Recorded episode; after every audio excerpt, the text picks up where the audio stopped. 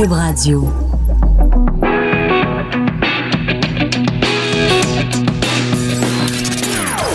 Des opinions bien à elle. Son franc-parler ne laisse personne indifférent. On n'est pas obligé d'être d'accord.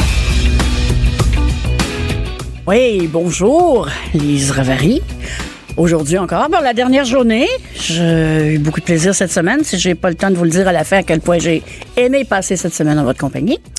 Et euh, nous avons aujourd'hui une, une, une, émission, euh, comment dirais-je, costaude et corsée et euh, qui va prendre très très bien. En fait, le nom de l'émission, hein, qu'on n'est pas on n'est pas obligé, on n'est pas supposé, on n'est pas obligé d'être d'accord. Ben, je pense que c'est un bon thème. Alors, avant d'aller à notre première invitée. Euh, petit suspense, je vais vous le dire avant, c'est Madame Denise Bombardier qui va être avec nous pour une bonne entrevue. On va parler de diverses choses, dont le fameux livre Sodoma sur le Vatican. Et j'espère qu'on va se garder un petit peu de temps euh, pour parler aussi de son autobiographie. Mais avant, mais avant, mais avant, mais avant, j'aimerais vous parler un peu de vérité. Hein? La vérité. C'est quand on était petit, on se faisait dire, faut que tu dises la vérité. Dire des mensonges, c'est pas beau. Puis il y avait comme une espèce de notion de, d'objectivité. Alors il y a un fait, une opinion. Ce sont des choses des fois qui se rencontrent, des fois pas du tout. Mais moi, je trouve que la vérité est en danger. une autre espèce menacée. On est en train de passer de la vérité à ma vérité. Je parle pas de la mienne, mais Madame euh, Wilson Raybould, par exemple, euh, hier, euh, avant-hier, en, commission parlementaire pour parler de la question de SNC Lavalin, elle est venue nous dire sa vérité. D'accord? Parfait. On a tous un point de vue sur ce qu'on voit. L'objectivité absolument totale euh, euh, chez l'être humain, je suis pas certaine que ça puisse euh, se fabriquer, mais il y a quand même, il y avait autrefois, guerre jadis, une espèce de, de, de désir d'en arriver à connaître les faits. Euh, aujourd'hui. Et les faits pour le bien-être de, de, tout le monde, parce qu'il y avait une dimension collective à la vérité, pas juste ma vérité ce que l'on pense, ce que l'on sait, ce que l'on dit affecte tous ceux à qui on le communique. Donc, je, je me suis demandé si la quête aujourd'hui, c'est encore une quête de vérité avec euh, V majuscule, aussi dans le fond, la quête de l'authenticité personnelle était plus importante que de savoir ce qui s'est vraiment passé. Alors ça, c'est la question que je laisse un peu en suspens, mais je finis là-dessus. N'oublions pas que M. Trump préfère croire Poutine sur la question des missiles coréens. C'est une autre vérité. Euh, préfère croire euh, Kim Jong-un sur la mort euh, du jeune Américain pardon, Otto Warmbier, euh, qui a été kidnappé là-bas essentiellement, puis qui est revenu euh, euh, en, mort cérébrale. Mais non, non, M. Kim n'avait rien à voir et M. Trump le croit. Et puis en plus, dans le cas du journaliste saoudien Jamal Khashoggi, on se rappellera qu'à peu près toutes les autorités de, de renseignement au monde disent c'est le prince héritier qui a ordonné cette, cette chose horrible. mais pour tout le monde, c'est probablement vrai, mais ça, mon français, ça fit pas dans la vérité de M. Trump qui lui pense que MBS, le prince héritier, est blanc comme neige. Franchement. Alors, tout ça pour en arriver, hein, que l'Église catholique aussi essaie de nous faire avaler sa vérité. N'est-ce pas, Madame Bombardier?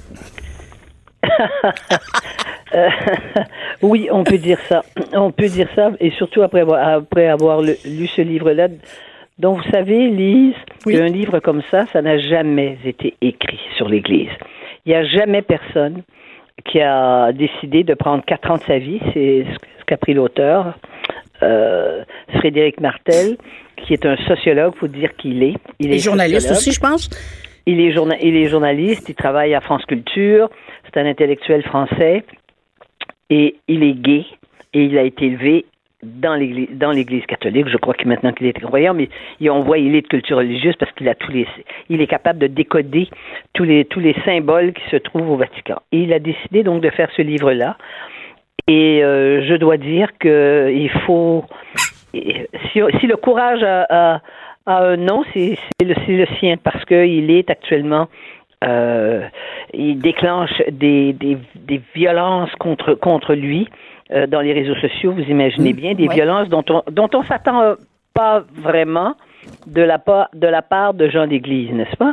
Mais en même temps, on sait très bien que les guerres de religion ont toujours existé. Donc, il met, il, il, il rend euh, au grand jour quelque chose qui se passe actuellement dans l'Église catholique, qui s'est déjà passé. Il y a eu les Borgias, on le sait, il y a eu à travers l'histoire, et l'être humain euh, étant un pécheur par définition, par nature, je, dirais, il y a des choses qui sont passées.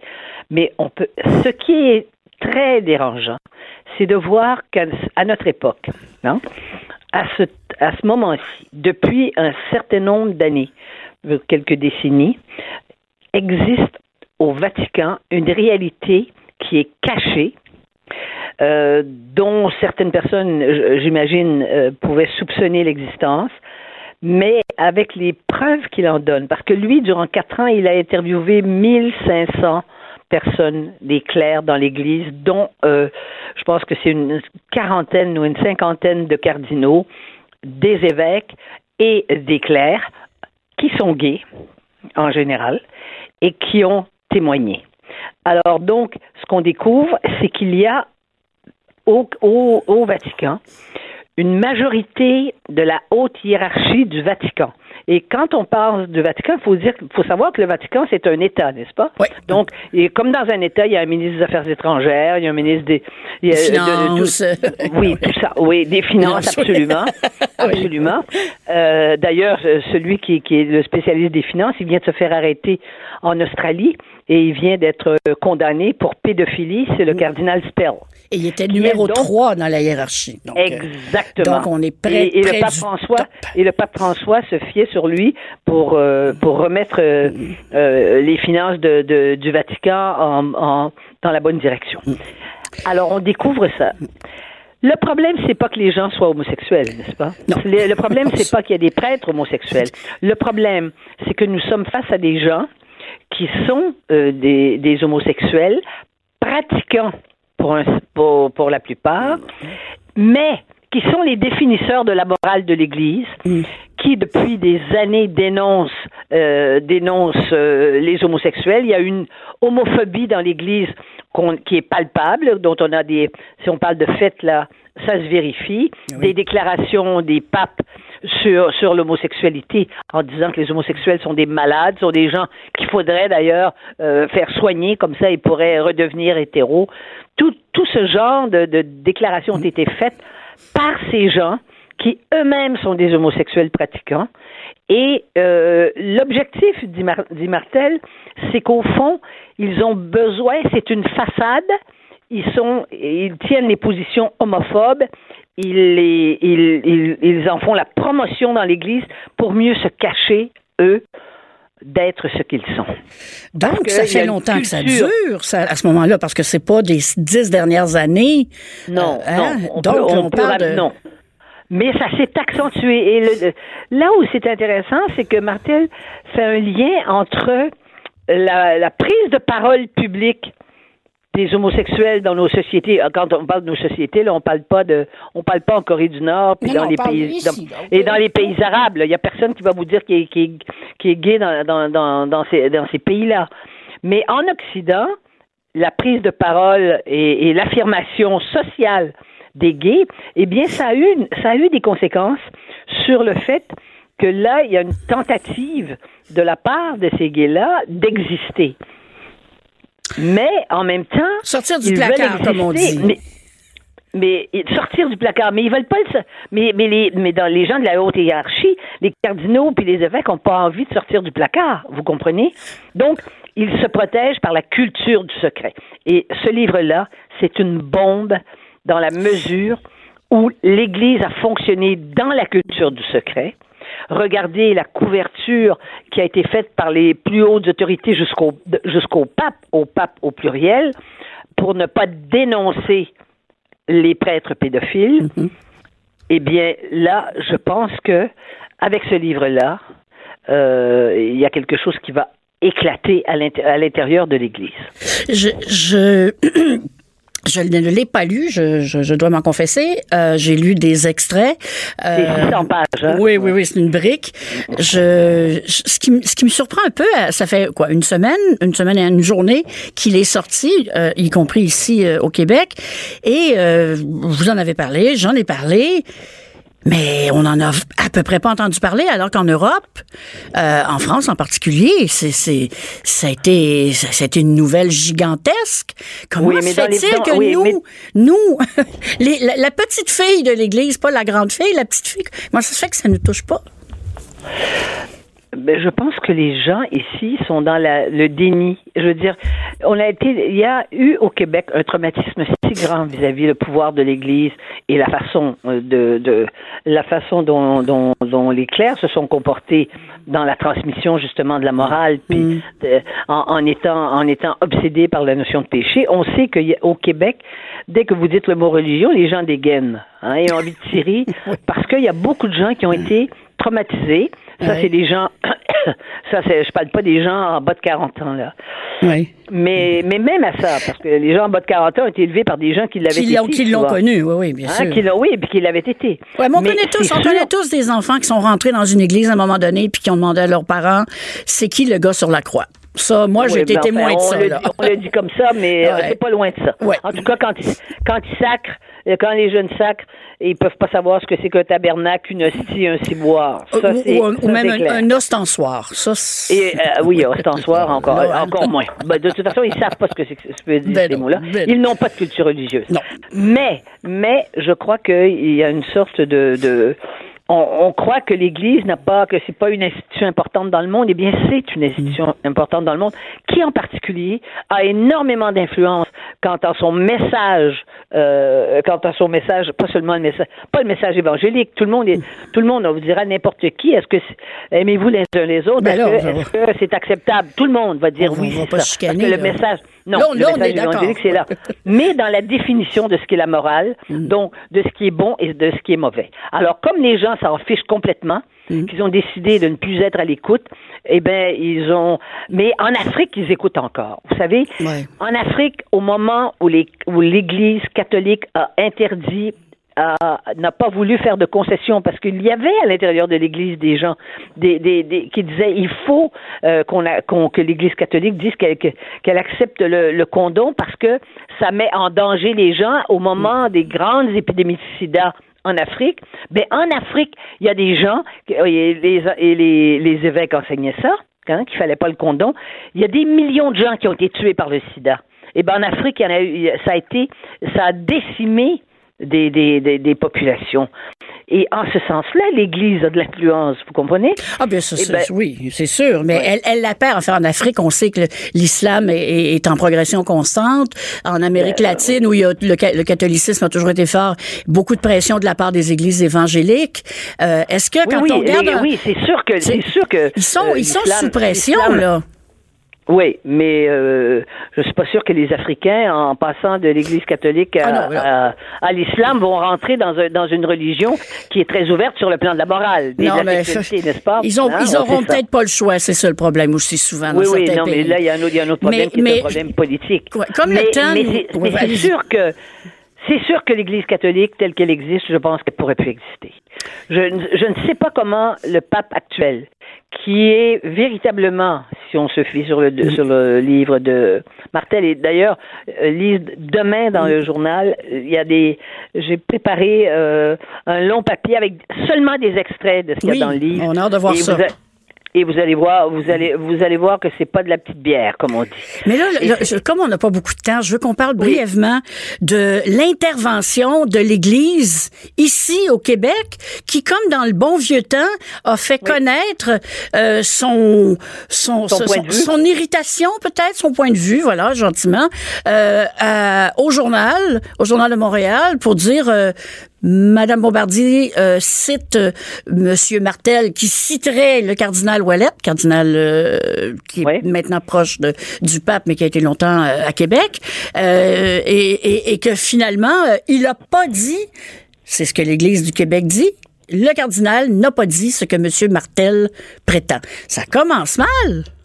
Mais il l'a rencontré et il a parlé longuement avec M. Martel, mais ce que dit le communiqué qui est signé du directeur des communications et non pas d'un évêque, c'est pas l'évêque de, l'évêque de l'Église de Québec, il a mis ça dans les mains d'un directeur de communication pour dire que oui, ils se sont renseignés et voilà, eh bien, euh, il dit, il n'a pas dit des propos, des, il n'a pas tenu des propos, les propos. Eh bien, il a tenu, figurez-vous, des propos que M. Martel a reproduits dans, dans le livre, et je suppose que s'il les a reproduits, c'est qu'il est en mesure de, de les éventuellement, si on lui si on lui faisait, euh, je ne sais pas moi, si on si on le mettait euh, le dos au mur en disant vous n'avez pas dit ça, je, je crois qu'il a les moyens de faire la preuve qu'il que ces propos-là ont été dits. Alors, ils sont sur la défensive. Mais oui. il y a aussi il y a aussi par ailleurs, d'ailleurs c'est à, c'est à ce communiqué-là que je réponds ce matin dans, la, dans, le, dans le mhm. Journal de Montréal. Hein. Oui, oui, oui. L'Église est sa vérité. oui. Oui, exactement. Et là, en train de dire, on est très heureux. Il y a des journalistes professionnels qui ont aidé à dénoncer les histoires de pédophilie. Donc, les journalistes qui ont pas, euh, les journalistes qui ne sont pas dans la ligne de mire, évidemment que les journalistes l'ont dénoncé. C'était les clercs qui ne le dénonçaient pas. Alors là, maintenant, ils sont en train de récupérer, d'essayer de récupérer en disant, mais on remercie beaucoup les journalistes professionnels. Mais moi, j'ai compris, puisqu'on me cite dans le papier, que je ne fais pas partie des journalistes professionnels parce que ce que j'ai, parce que moi, j'ai repris le, les, les, propos de, de M. Bartel. J'y crois, n'est-ce pas? Je, crois, je crois ce qu'il a écrit. Voilà. Et, j'ai des bonnes raisons de croire que, que, que ça a été dit. Alors donc, ils essaient de faire ce qu'on appelle en, en chinois, j'allais hmm. dire, du euh, un cover-up. ils essaient et ils sont pas capables parce qu'ils auraient ils ont tout fait pour essayer que ce livre ne sorte pas. Je pense qu'ils, je pense qu'ils n'ont pas, ils ont pas cru que ce livre-là pouvait Allait sortir. sortir ouais, c'est ça. Hein? Ouais.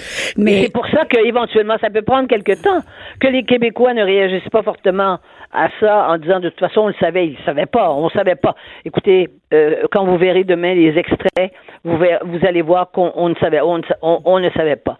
Maintenant, on peut dire bon, on s'en fout. Eh bien non, on s'en fout pas parce que c'est les définisseurs de la morale dans laquelle on est encore, ça, malgré les apparences. Hein? On, on, va, on va peut-être sortir de, de, de, ce, de cette morale judéo-chrétienne, mais pour le moment, on est encore, on est encore dedans. Il y a des notions de bien ou de mal qui, qui on, euh, on peut pas les remplacer en, 20 ans, des notions de bien ou de mal. j'ai peur de voir l'alternative au bien et au mal, mais Hein, c'est comment. Ouais. Euh, écoutez, moi, je, je, j'ai été un peu critique par rapport euh, à ce que j'ai lu du livre. Je vais le lire au complet. Ça m'intéresse de savoir. Euh, on, on, on, a grandi dans cette génération-là. D'ailleurs, ça me permet de faire un petit, un petit, un petit accro pour, pour dire, vous, Madame Bombardier, l'Église catholique, vous l'avez fréquenté dans le sens de, vous avez été, vous avez eu écrit bon L'enfance à l'eau bénite, votre, votre premier roman. Oui, j'ai raconté comment c'est. Oui, j'ai raconté hein? comment c'est. Mais, mais on pouvait s'en sortir. Là, je voulais vous parler. Oui, allez-y. oui. Non, c'est parce que Lise, je voudrais dire une chose.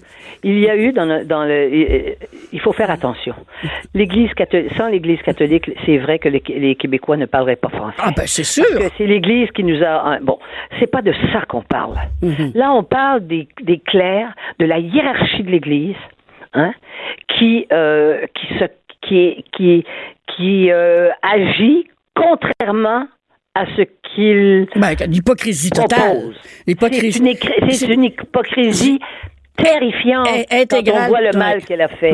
Et c'est ça le c'est ça le problème. C'est pas qu'il y a des prêtres euh, qui soient homosexuels, hein. Non, ben euh, mais c'est pas ça mais c'est que si un prêtre est homosexuel et qu'il est, il est prêtre et qu'il a fait vœu de chasteté, il devrait être chaste.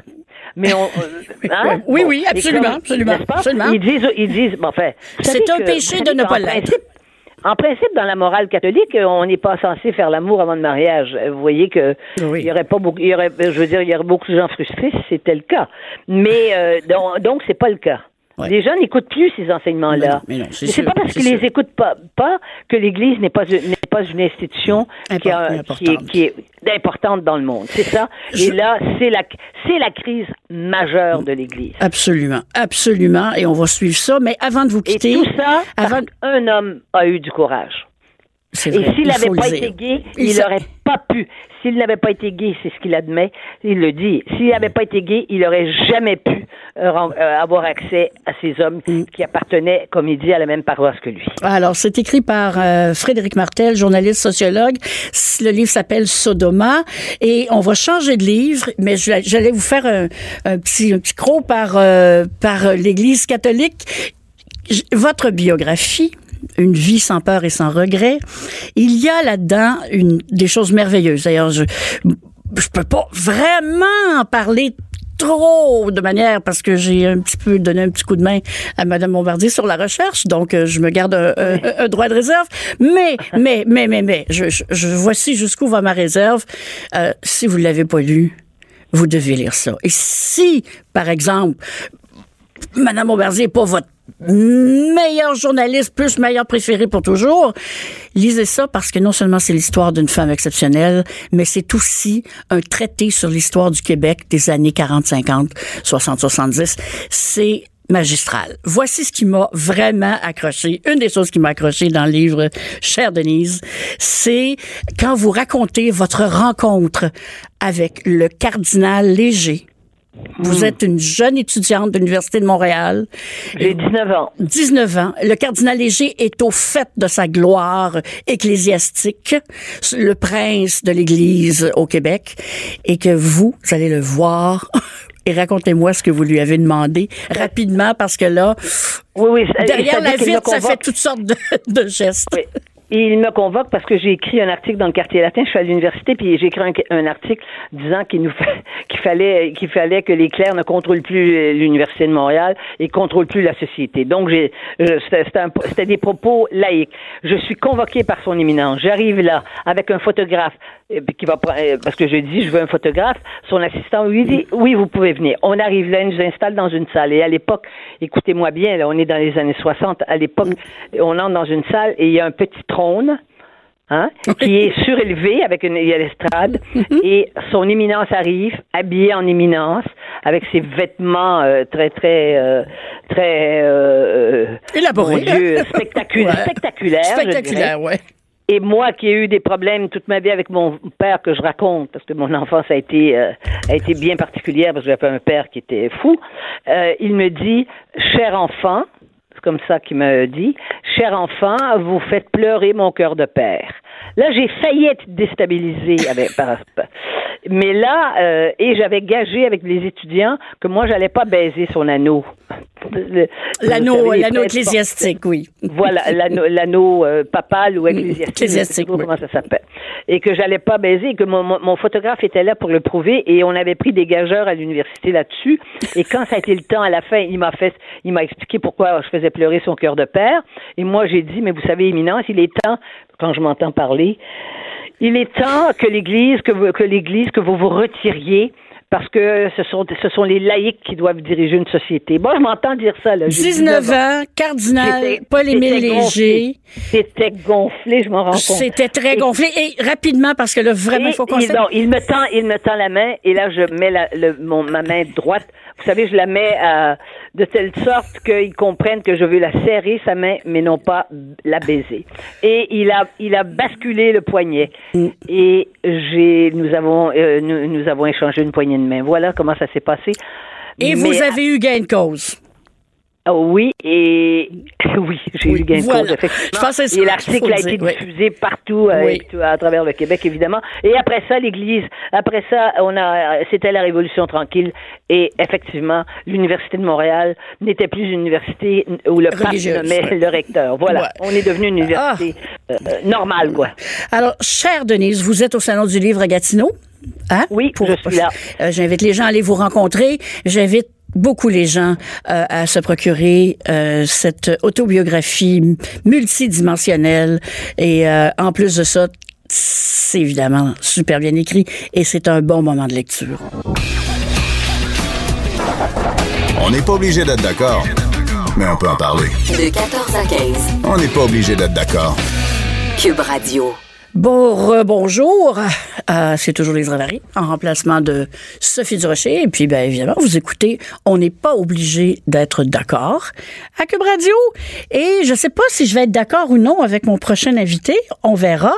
Euh, on va parler de la question de SNC Lavalin, euh, du gouvernement qui aurait peut-être créé certaines interférences. En fait, c'est comme un peu le gros sujet ça commence à se discuter au Québec. Au Canada anglais, ça fait quelques semaines que tout le monde est un peu sur le cas. Nous, on est arrivé un petit peu tard, mais c'est pas grave. Alors, j'ai euh, avec moi Benoît Pelletier, euh, qui est un ancien ministre et qui est surtout un constitutionnaliste euh, de renom et euh, ce, son point de vue sur euh, cette question-là. En fait, il y avait un texte dans le Devoir ce matin qui posait la question est-ce que la ligne rouge a été franchie? La ligne rouge étant l'influence qu'un gouvernement doit ou ne doit pas avoir sur des décisions reliées à la justice. Alors, Monsieur Pelletier, qu'en pensez-vous? Ben, euh, en fait, euh, je ne pense pas que la ligne rouge ait été franchie parce que ça dépend évidemment où on la met, la ligne. Moi, quant à moi, la ligne, c'est de savoir euh, est-ce que Mme Wilson-Raybould était la personne qui a pris la décision? Est-ce que c'est la personne qui devait prendre la décision? Euh, et euh, est-ce que le gouvernement a voulu la tasser du processus décisionnel? Et euh, à ces questions-là, pour le moment, je réponds je réponds négativement, c'est-à-dire que je ne vois pas que le gouvernement lui ait dicté une décision. Au contraire, la décision de Mme Wilson-Raybould, elle l'a prise. Elle l'a annoncé à tout le monde. Elle, elle, a, elle dit clairement euh, à, maintes, à maintes reprises. Et puis, par ailleurs, c'est encore la décision qui prévaut aujourd'hui dans le dossier. Jamais cette décision-là n'a été modifiée par le gouvernement. Alors donc, euh, euh, par conséquent, moi, je ne pense pas que la ligne rouge euh, que moi je, je fixe en me fondant sur de, de, vieilles doctrines, mais néanmoins des doctrines qui sont encore pertinentes, je ne crois pas que la ligne rouge ait été franchie. Comment ça se fait qu'on se retrouve avec euh, cette situation-là maintenant? Là, qui, en fait, moi, si j'étais euh, chez, chez Lavalin, je me dirais, ben, le gouvernement euh, libéral a peut-être voulu sauver Lavalin, mais là, je pense que son chien est mort parce que je vois pas personne être capable de faire un retour en arrière et de changer la décision. J'imagine très, très mal le nouveau ministre de la Justice dire, ben, finalement, on va faire une entente avec Lavalin. Je pense que c'est comme, on est un peu échec et mat, là. Oui, en fait, euh, en ce qui concerne un, accord de poursuite suspendu, comme comme mhm. comme ça s'appelle, on appelle ça aussi euh, parfois on l'entend accord de réparation. On mhm. entend beaucoup cette expression-là dans le débat. Je pense que ça c'est rendu impossible politiquement parlant. Mhm. Je vois pas comment le nouveau ministre de la Justice pourrait dire euh, ben moi, je euh, j'émets euh, donc une directive pour modifier la décision mm. de la section des du bureau des poursuites pénales. Et puis pour faire en sorte que qu'il y ait des négociations qui soient entamées avec SNC Lavalin. je pense que vous avez raison. Sur un plan purement politique, c'est quelque chose qui est infaisable. Oui, c'est ouais, c'est ça. Et toute façon, moi, j'ai comme l'impression qu'on n'a pas fini d'en entendre parler. J'ai comme un, sentiment, un, pif, un pif de vieille journaliste qu'il y a de tas de choses encore qu'on ne sait pas. Euh, je ne sais pas si on va le savoir. Une chose, moi, que j'ai très, très hâte de savoir, puis sûrement vous aussi, c'est pour quelle raison euh, les gens de, des poursuites pénales ont décidé que une loi qui avait été votée pour satisfaire Lavalin, n'est-ce pas? En viennent à ne plus convenir à Lavalin. Oui, ben moi, je veux dire que ça, c'est une question à laquelle on n'a pas de réponse. Et moi, il me semble que c'est la question. Oui, mais en fait, on n'a pas de réponse parce que tout ça fait partie du secret euh, qui entoure les décisions qui sont prises par euh, le bureau des, euh, des poursuites pénales. Bien sûr. et la, la, la, directrice euh, de ce bureau-là, évidemment, euh, garde le secret jusqu'à présent par rapport au véritable motif qui font en sorte qu'un accord de euh, poursuite suspendue n'ait pas été euh, envisagé. Enfin, là, ça a peut-être été envisagé, mais à tout le moins, ça n'a pas été retenu dans le dossier. Mais la loi a été euh, faite pour la Je sais, là, pour je, absolument. Oui, exactement. Alors, comment, comment est-il possible, je, je, vais faire un petit saut en avant, là, euh, parce qu'il y a des gens qui, on a entendu parler que Mme euh, Wilson-Raybould, c'est quelqu'un qui est assez ferme dans ses prises de, de position, qui, qui a pas beaucoup de souplesse, qui, qui écoute pas les autres. on sait qu'elle est en, chicane, comme on dit, avec euh, Caroline Bennett sur des questions autochtones. Euh, est-ce que est-ce que c'est possible? Est-ce que la machine rend possible que un ou une ministre décide de prendre une décision de ce genre-là strictement pour des raisons personnelles ou lié à des raisons personnelles de, je sais pas, comme dans ce cas-ci, il y en a qui disent elle est con, elle était contre les, les accords euh, de réparation, euh, mais son opinion personnelle normalement ne devrait pas entrer en ligne de compte, non? Ben, écoutez, oui, vous avez raison. Ce qui doit dominer, c'est la recherche de l'intérêt public. Ben oui, il me semble. Euh, c'est ça, absolument. Mais dans le cas qui nous occupe, n'oubliez pas que la, la, la, véritable décision, elle a été prise par le Bureau des poursuites pénales. Euh, donc, ça veut Mais elle aurait pu intervenir. Elle, aurait pu intervenir, effectivement. Euh, elle euh, ne l'a pas fait parce que euh, ce qu'elle disait, c'est qu'après avoir pris connaissance du dossier, et puis là, ben, faut la croire sur parole jusqu'à preuve du contraire. Ben, c'est ça, hein? ben oui, absolument. Donc, elle, elle, aurait, après avoir pris connaissance du dossier, elle en serait venue à la conclusion qu'il n'y avait pas lieu d'intervenir en faveur de SNC Lavalin dans, dans ce dossier-ci. Et puis, euh, les indications qu'elle avait du Bureau des poursuites pénales euh, euh, allaient dans ce sens-là, par ailleurs, pour l'essentiel. Parce que même au Bureau des poursuites pénales, il semblerait qu'il y avait euh, des conflits d'opinion mhm, euh, mhm. par rapport par rapport à ce qu'on devait faire euh, avec SNC. il n'y avait pas d'unité, il n'y avait pas un consensus. Là, on met la clé dans la porte ou l'équivalent, parce que s'ils sont poursuivis aux criminels et qu'effectivement le gouvernement garde sa règle de 10 ans sans contrat gouvernementaux, ben, on pas nécessairement la clé dans la porte, mais il va sûrement y avoir un propriétaire étranger qui va se pointer et reste à savoir si ce siège social va rester à Montréal. Hein? Ça, c'est. Ben, voilà, c'est ça. on, est devant, devant qualifiait comme un fleuron québécois jusqu'à tout récemment. Ben, c'est ce que je disais ce matin dans ma chronique. D'ailleurs, on se déchire la chemise quand euh, Rona et Saint-Hubert euh, quittent le Québec. Puis je dis pas que c'est pas des bonnes entreprises. Puis là, il semblerait que c'est plus important de voir euh, Justin Trudeau se péter la gueule que de sauver le fleuron qu'est encore aujourd'hui SNC-Lavalin une fois nettoyé. Oui, mais je dois vous dire que le, gouvernement euh, qui dit avoir agi de façon très professionnelle dans le dossier a été néanmoins excessif euh, dans son dans ses approches auprès de Mme Wilson. Ils ont pesé un peu fort. Oui, oui, absolument. Alors donc, euh, ils ont des choses à se reprocher. Ils ont été extrêmement maladroits pour dire pour dire le moins. et votre question que vous m'avez posée d'entrée de jeu, c'est de savoir est-ce que cependant la ligne rouge a été franchie?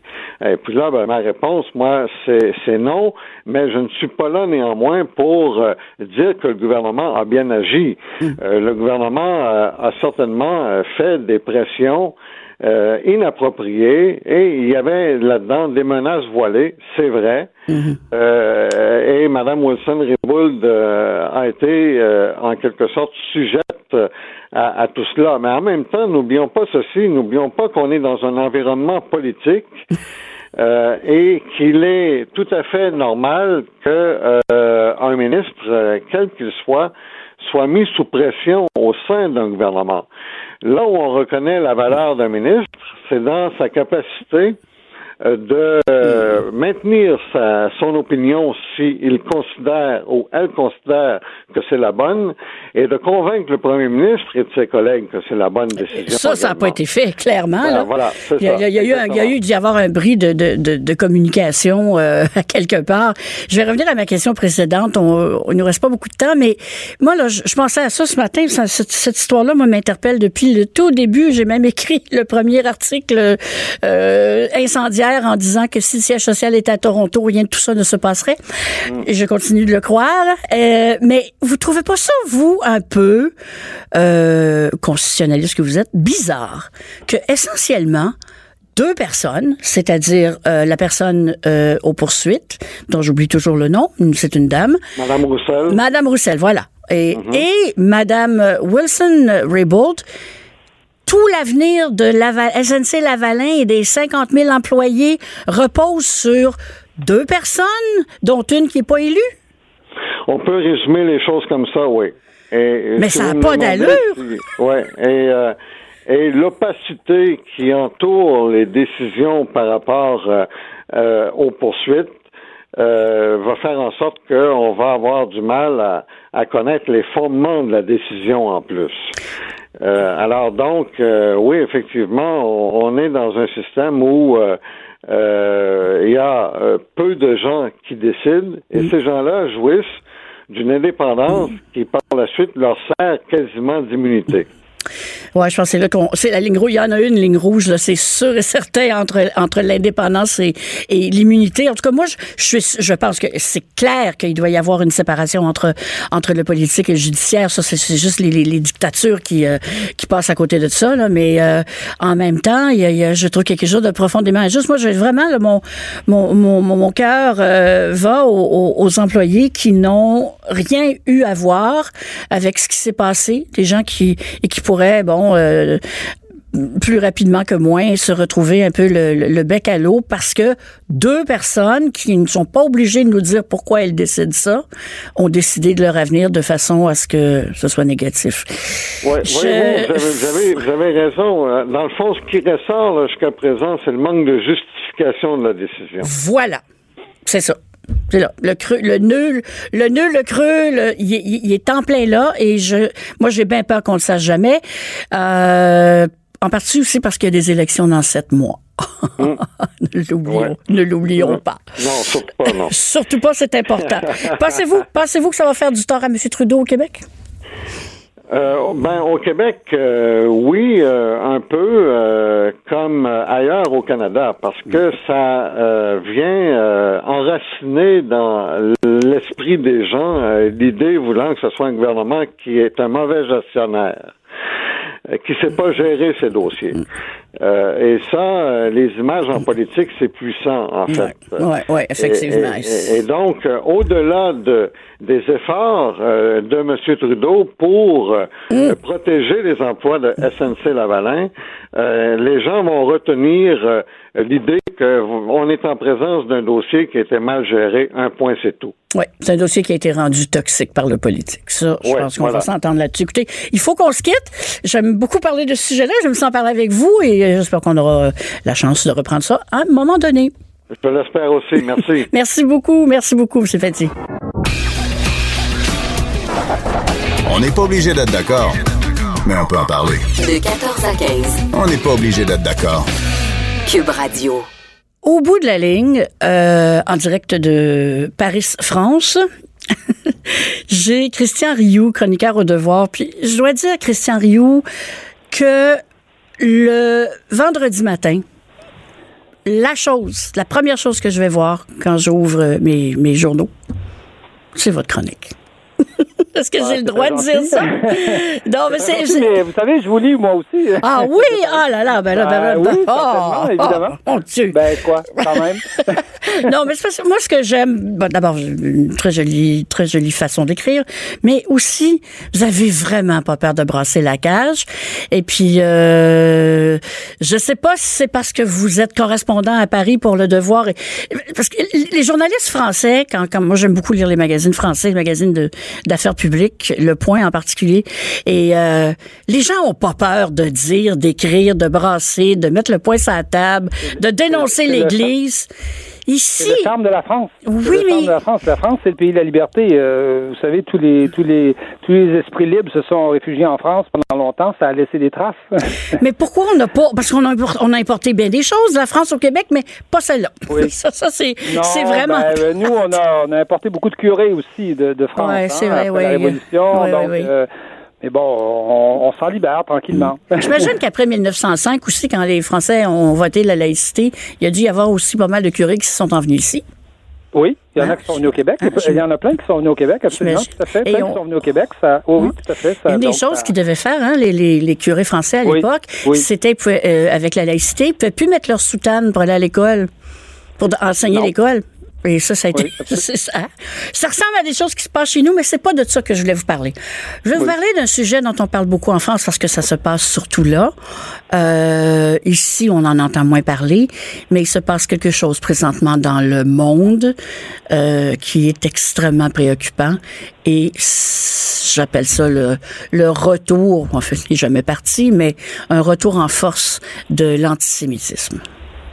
Oui, oui, on, on, on assiste à, à un retour de, de l'antisémitisme. Bon, le, vous savez, le, le vieil antisémitisme est jamais, euh, jamais complètement mort. hein. On en a eu des, des, des exemples en France avec, euh, avec Jean-Marie Le Pen, hein, le père de, de, de Marine Le Pen, qui, qui se gênait jamais pour faire. euh, pour parler des fours crématoires et tout ça, pour dire que, que, que tout ça était un détail de l'histoire.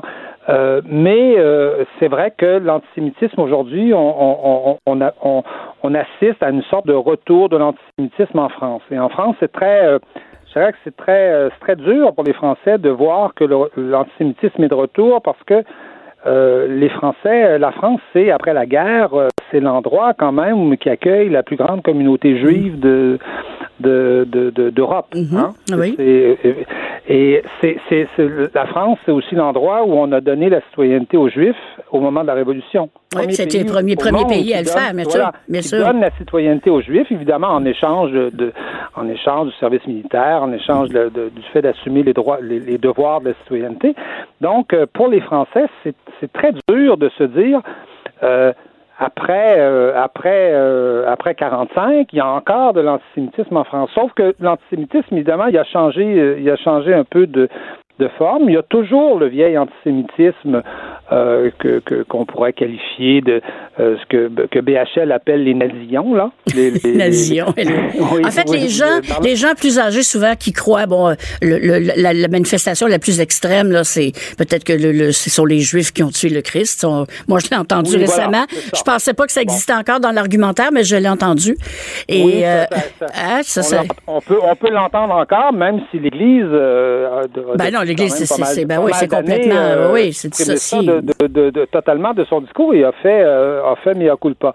Mais aujourd'hui, évidemment, on voit un, un nouvel antisémitisme surgir, mais qui vient des, des milieux musulmans, qui vient des milieux euh, plus, précisément islamistes, c'est-à-dire d'un islamisme radical qui qui est anti-Israël, anti anti euh, anti-juif, et on entend aujourd'hui dans des euh, dans des euh, dans des manifestations en France des des slogans euh, des slogans anti-juifs. Donc c'est c'est je dirais que les Français sont un peu un peu terrassés de se dire euh, combien combien de décennies après 1945 il y a encore de l'antisémitisme en France. Et, et les parce que les Juifs sont vraiment constitutifs de la France. Hein. C'est, Ben oui, il y a ben des oui. Juifs partout en France. Ben oui. Il y a des Juifs partout en France, sauf que il faut vivre en France pendant 15 ans pour s'apercevoir qu'ils sont Juifs. Ils sont juifs parce qu'ils sont. c'est Ils sont totalement français. Ils sont totalement français. Ils sont totalement euh, euh, intégrés à la société française.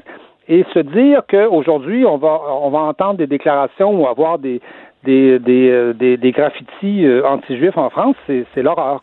Les Français- euh, c'est, vraiment dur à, à supporter. Bon, c'est un antisémitisme qui recommence aussi, pas juste en France, ailleurs aussi, à être meurtrier. On sait aux États-Unis, il y a eu l'attentat à la synagogue où il y a eu quand même huit personnes qui sont décédées. Ils sont pas passés par là parce que c'était une pâtisserie, là, on s'entend. Euh, en même temps, il y a eu en France, évidemment, dans les dernières années, euh, que ce soit euh, les, les, les enfants du lycée qui se font tirer à bout portant par euh, Mohamed Merah. Oui. Euh, Il y, a- il y a quand même la dame qui a été euh, poussée le- en bas de sa fenêtre, une personne âgée, une personne, une vieille dame juive. On Finkelkraut la semaine dernière. Euh, les gens qui ne le connaissent pas, c'est un, phi- un philosophe français, c'est un académicien euh, et euh, il, il était dans son quartier, dehors, dans le quartier Montparnasse. Il y avait une manifestation de gilets jaunes et euh, il y a quelques gilets jaunes qui s'en sont pris à lui verbalement. Heureusement, c'est pas allé plus loin, mais c'était très, très, très agressif et on l'a traité, on l'a pas traité de sale juif. Non? Non. Maintenant, on dit. Non, de, on l'a traité de, de sale, Sale sioniste, sioniste, et on lui a voilà. dit qu'il irait, qu'il irait mourir en enfer. C'est et ça, que maintenant, la France leur appartenait. La France à nous. Oui, et il faut dire que le type a été arrêté, celui qui a tenu ces propos-là, et c'est quelqu'un qui, c'est un islamiste. Alors, euh, c'est ce que Christian Rioux avance, il l'invente pas, là, à savoir que maintenant, il y a malheureusement un antisémitisme islamiste euh, qui est un petit peu partout. Mais vous, Mais Christian, c'est pas- oui, C'est pas, pas, pas surprenant quelque part. C'est-à-dire, euh, euh, regardez, regardez les pays, euh, les pays musulmans où l'islamisme a, a- a provoqué la, la- je sais pas, la, la- la- des guerres civiles, la mort de, de je sais pas de combien de, de centaines de milliers de personnes. Regardez tous ces pays-là où qui étaient habités autrefois par des juifs et aujourd'hui euh, cherchez cherchez les juifs Ben, aujourd'hui en, en Syrie, euh, plus. Non, il- En en fait, on dit, on dit qu'il y a il y 750 en a plus 000. du tout. Ils sont, ils sont rendus au Canada, sont rendus en France, France, en Israël, sont certains. en Europe. Ouais. Cherchez-les en Égypte euh, aussi. Il y en a encore un peu en Égypte, mais bon, pas beaucoup. Et donc, c'est très, c'est très difficile pour les Juifs de vivre dans, dans ces pays-là parce qu'il y a un antisémitisme extrêmement fort. Et c'est pas surprenant quelque part que cet antisémitisme-là arrive évidemment en France parce que la France a la plus grosse euh, peut-être avec l'Allemagne aujourd'hui à, cause de, l'arrivée des migrants, mais la France a traditionnellement, enfin depuis euh, depuis quelques décennies, la plus grosse euh, population musulmane d'Europe aussi. Donc plus, plus grosse population juive, plus grosse population musulmane. Hein? C'est tout Ouais, en ça- France que ça se passe. ça. Ouais, ça, ça y est, c'est possible donc qu'il y ait quelques, quelques, Oui. quelques heures, mais là, j'ai l'impression que ça s'en vient pour utiliser une expression à la mode, euh, qu'il y a une espèce de- d'antisémitisme systémique euh, qui s'installe.